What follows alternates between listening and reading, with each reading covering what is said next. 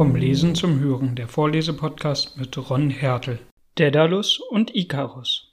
Auch Daedalus aus Athen war ein Erechtide, ein Sohn des Meteon, ein Urenkel des Erechtheus. Er war der kunstreichste Mann seiner Zeit, Baumeister, Bildhauer und Arbeiter in Stein.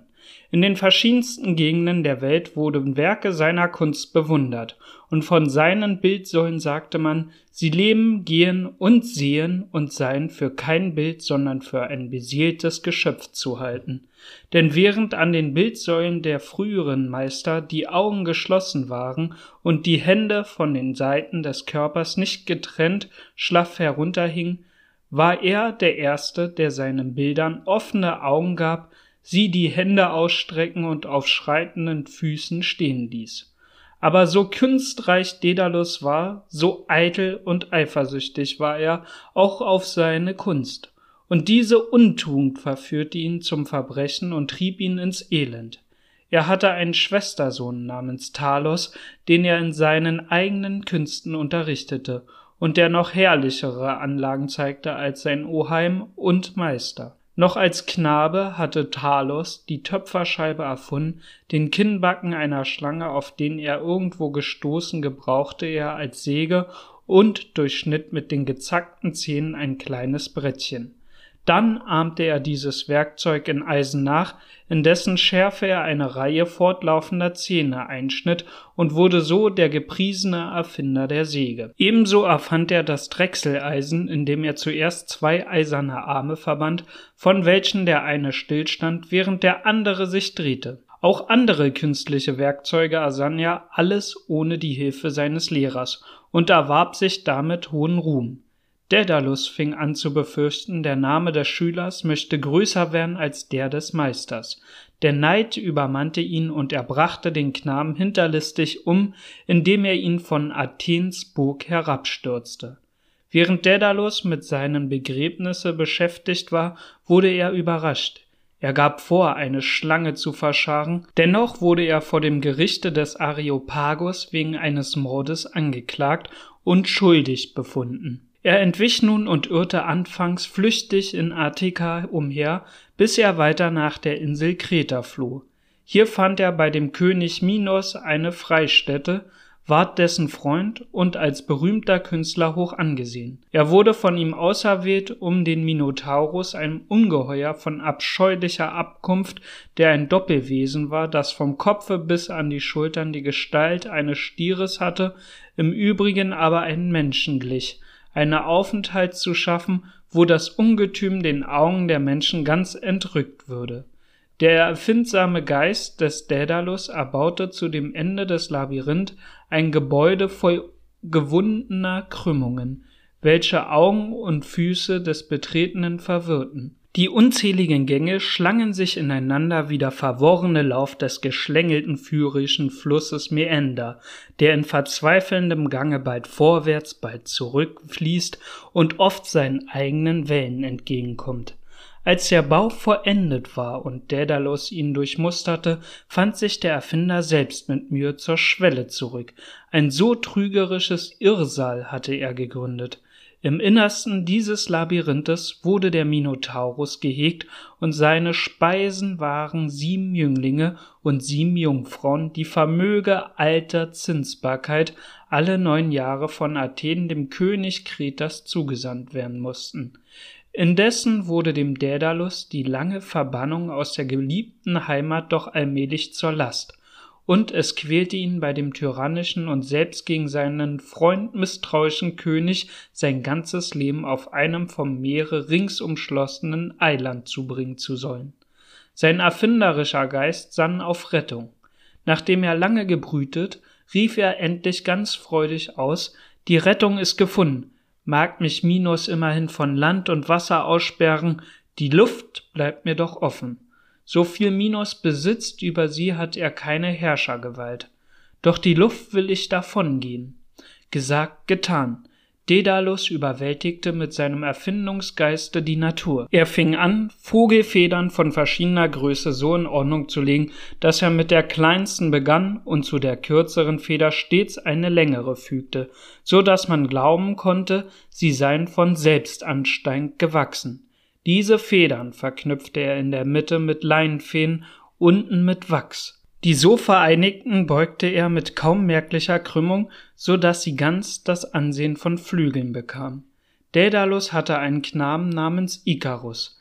Dieser stand neben ihm und mischte seine kindischen Hände neugierig unter die künstliche Arbeit des Vaters. Bald griff er nach dem Gefieder, dessen Flaum von dem Luftzuge bewegt wurde, bald knetete er das gelbe Wachs, dessen der Künstler sich bediente, mit Daumen und Zeigefinger. Der Vater ließ es sorglos geschehen und lächelte zu den unbeholfenen Bemühungen seines Kindes. Nachdem er die letzte Hand an seine Arbeit gelegt hatte, passte sich Daedalus selbst die Flügel an den Leib, setzte sich mit ihnen ins Gleichgewicht und schwebte leicht wie ein Vogel empor in die Lüfte. Dann, nachdem er sich wieder zu Boden gesenkt, belehrte er auch seinen jungen Sohn Ikarus, für den ein kleineres Flügelpaar gefertigt und bereit lag, Flieg immer, lieber Sohn, sprach er, auf der Mittelstraße, damit nicht, wenn du den Flug zu sehr nach unten senkest, die Fittiche ans Meerwasser streifen und von Feuchtigkeit beschwert dich in die Tiefe der Wogen hinabziehen, oder wenn du dich zu hoch in die Luftregion vorstiegest, dein Gefieder den Sonnenstrahlen zu nahe komme und plötzlich Feuer fange. Zwischen Wasser und Sonne fliegt dahin immer nur meinem Pfade durch die Luft folgend. Unter solchen Ermahnungen knüpfte Daedalus auch dem Sohne das Flügelpaar an die Schultern, doch zitterte die Hand des Greisen, während er es tat, und eine bange Träne tropfte ihm auf die Hand. Dann umarmte er den Knaben und gab ihm einen Kuss, der auch sein letzter sein sollte. Jetzt erhoben sich beide mit ihren Flügeln. Der Vater flog voraus, sorgenvoll wie ein Vogel, der eine zarte Brut zum ersten Mal aus dem Neste in die Luft fährt.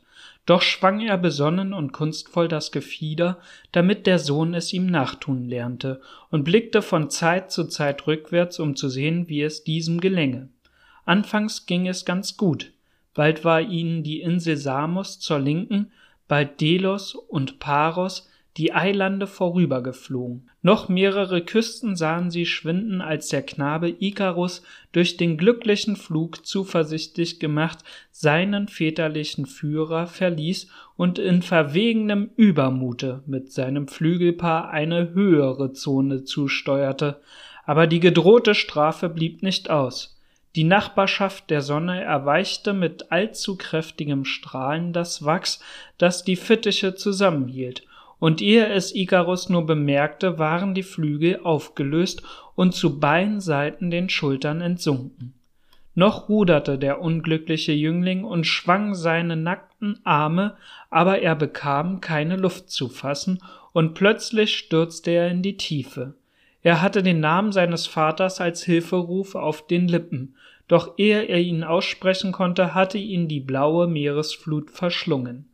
Das alles war so schnell geschehen, dass Daedalus hinter sich nach seinem Sohne, wie er von Zeit zu Zeit zu tun gewohnt war, blickend nichts mehr von ihm gewahr wurde. Ikarus! Ikarus! rief er trostlos durch den leeren Luftraum. Wo in welchem Bezirke der Luft soll ich dich suchen? Endlich sandte er die ängstlichen, forschenden Blicke nach der Tiefe, da sah er im Wasser die Federn schwimmen. Nun senkte er seinen Flug und ging die Flügel abgelegt ohne Trost am Ufer hin und her, wo bald die Meereswellen den Leichnam seines unglücklichen Kindes ans Gestade spülten. Jetzt war der ermordete Talus gerecht. Der verzweifelnde Vater sorgte für das Begräbnis des Sohnes. Es war eine Insel, wo er sich niedergelassen und wo der Leichnam ans Ufer geschwemmt worden war.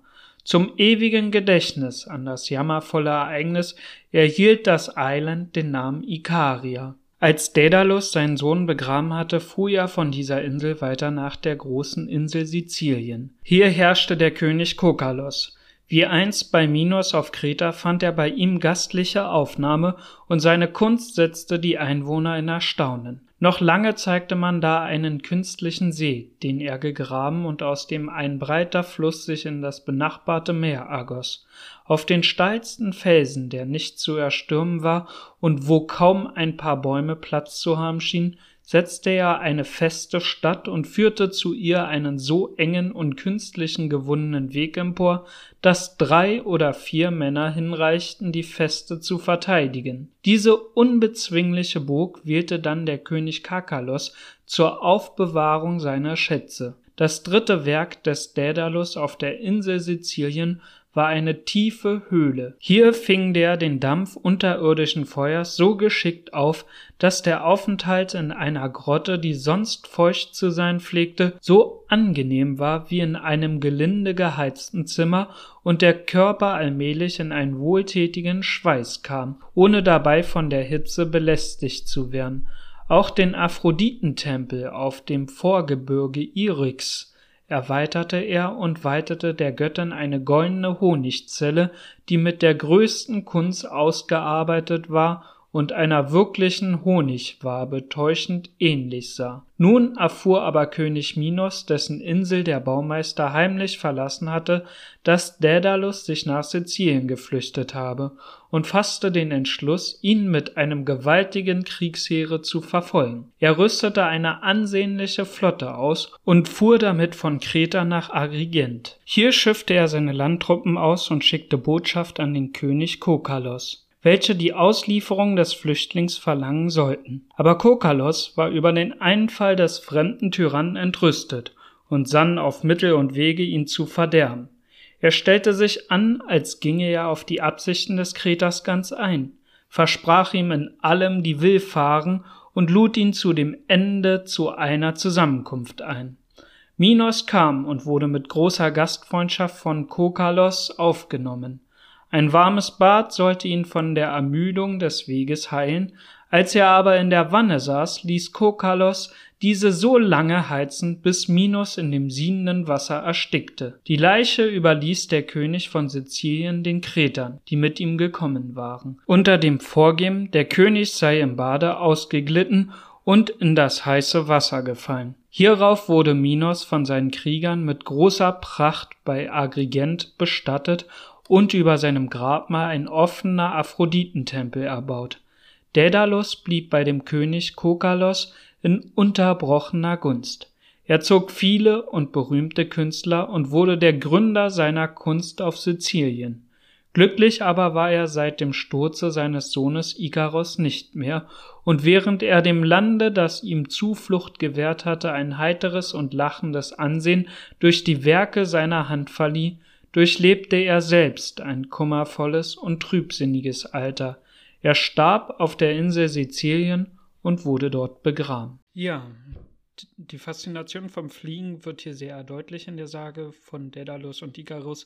Als erstes in der Sage wird darauf hingewiesen, dass Daedalus ein Erechtide ist. Das ist mal wieder so ein Hinweis auf die Abstammung göttlichen Ursprungs oder beziehungsweise seines Helden, was ja in der antiken Welt nichts Unübliches ist. Also Daedalus, der Vater von Icarus, hat den Ruf eines genialen Konstrukteurs, aber es wird auch gesagt, dass er sehr eitel und eifersüchtig ist. Hier finde ich es ganz interessant, dass das ja auch einer Form der biblischen Todsünden ist, was ja später erst in der Bibel aufgenommen wird.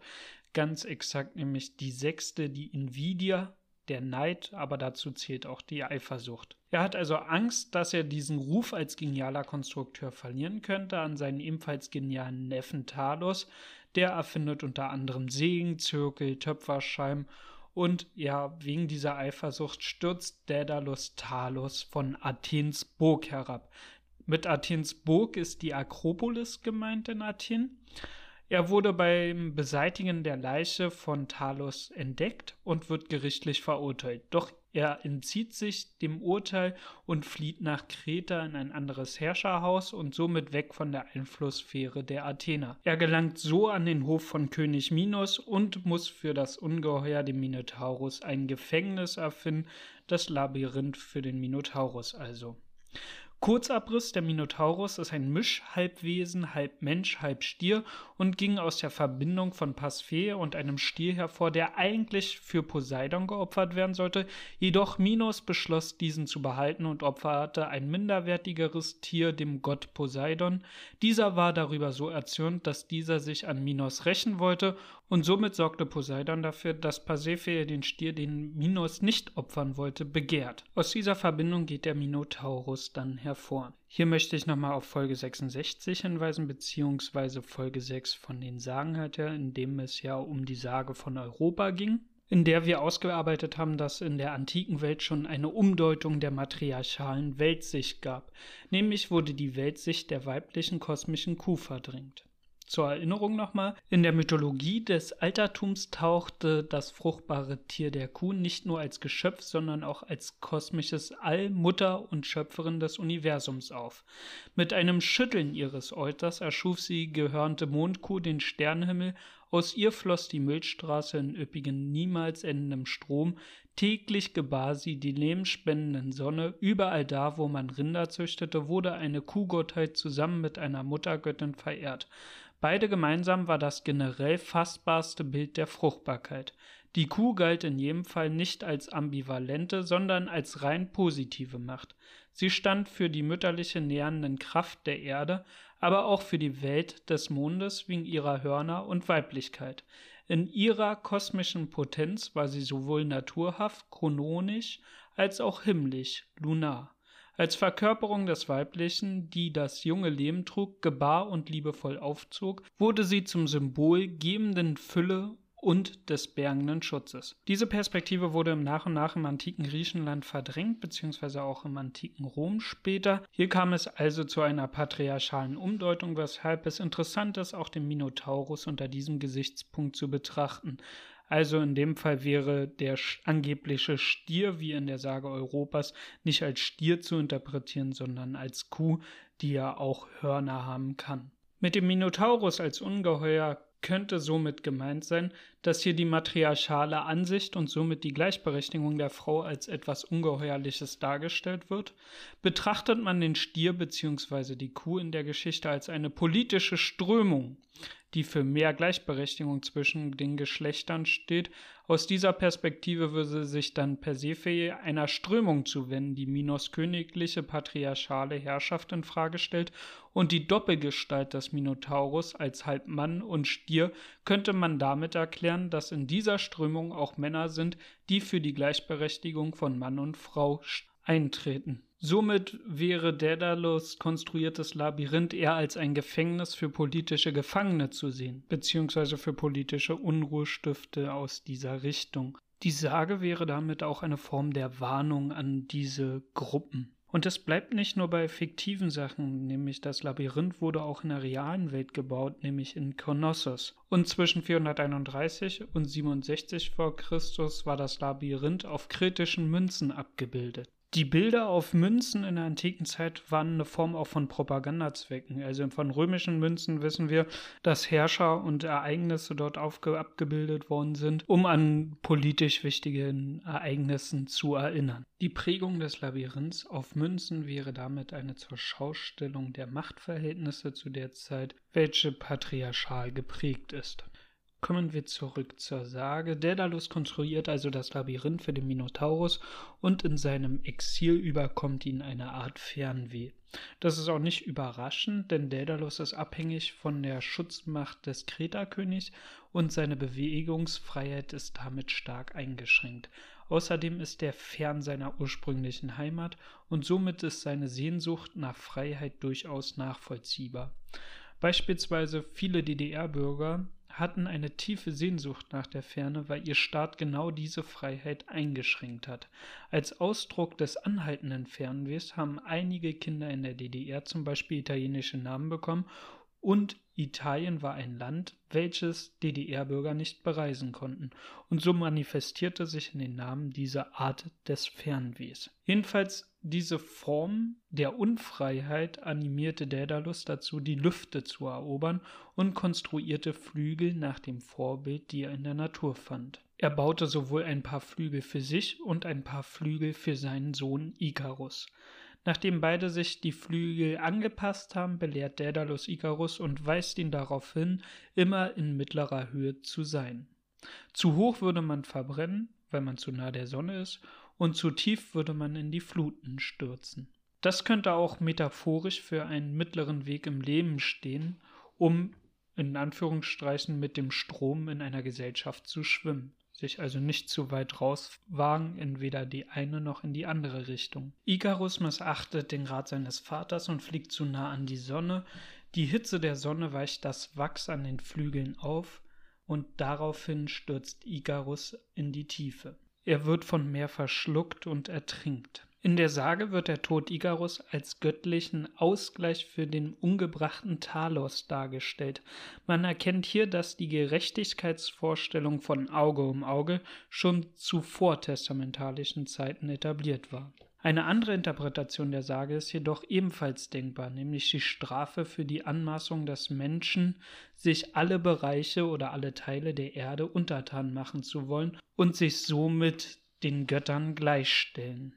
Schon seit der Antike ist der Mensch vom Fliegen fasziniert, deshalb wundert es auch nicht, dass in der Renaissance, also bei der Wiederentdeckung der antiken Lehren und Schriften, der Universalgelehrte Leonardo da Vinci ebenfalls mit sich mit dem Fliegen beschäftigte und 1505 sogar vier Bände zum Thema Vogelflug und Fliegen herausbrachte. Leonardo da Vinci schaffte es leider nicht zu fliegen, jedenfalls nicht auch bei dem Gleitflug. Erst zum Beispiel 1770er Jahre haben sich die Gebrüder Montgolfier mit dem Fliegen beschäftigt und da im überwiegenden Bereich des Fallschirmsprungs und später dann der Heißluftballonfahrt. Doch auch in den 1770er Jahren, wo die Gebrüder Montgolfier also gelebt haben, war an Gleitflug noch nicht zu denken. Erst der Flugpionier Otto von Lilienthal änderte dies erst 1891 und er orientierte sich ganz stark an dem Gleitflug von Vögel und baute damit eine Konstruktion, die ihm das Gleiten ermöglichte und leistete somit Pionierarbeit in der Tragflächenkonstruktion. Der erste Flug fand jedenfalls im 20. Jahrhundert statt und hier ist es nicht mehr ganz so eindeutig, wer den ersten Motorflug absolviert hat. Lange Zeit galten ja die Gebrüder Wright und Kitty Hawk 1903 als die Pioniere der Luftfahrt oder der motorisierten Luftfahrt. Jedoch gibt es mittlerweile berechtigte Zweifel, ob die Gebrüder Wright wirklich den ersten, den ersten motorisierten Flug absolvierten, denn es gibt einen weiteren Kandidaten dafür, nämlich Gustav Albin Weißkopf, bei dem es Indizien gibt, dass er schon 1901 einen motorisierten Flug absolviert hat. Interessant dabei ist auch, dass es Streitigkeiten zwischen den Gebrüdern White und Gustav Albin Weißkopf gab und man kann davon ausgehen, dass auch der Erste Weltkrieg, der ja von Deutschland ausgegangen ist, dazu beigetragen hat, dass man eher den Gebrüder Wright glauben wollte, denn Gustav Albin Weißkopf war deutscher Immigrant in den USA. Auch ist bekannt, dass Wright seine Autorität als Pionier der Luftfahrt sehr stark ausnutzte und somit sorgten die Gebrüder Wright für die eigene Legendenbildung, wenn man so möchte. Wer sich weiter damit befassen möchte, Link findet ihr in den Show Notes dazu. Auch gibt es einen Dokumentarfilm, Pioniere der Lüfte, das Rätsel um den ersten Flug. Und betrachtet man diese ganze Zeit von der Antike bis zu dem heutigen Tag halten, wird einem bewusst, dass die Menschheit erst seit 120 Jahren die Fähigkeit besitzt, zu fliegen und halt zu reisen. Kehren wir zurück zur Sage. Icarus wurde also vom Meer verschluckt und an eine Insel angespült. Der Vater Daedalus entschließt sich, den Sohn dort zu begraben und dem Land einen Namen zu geben, nämlich Ikaria nach dem Sohn Ikarus.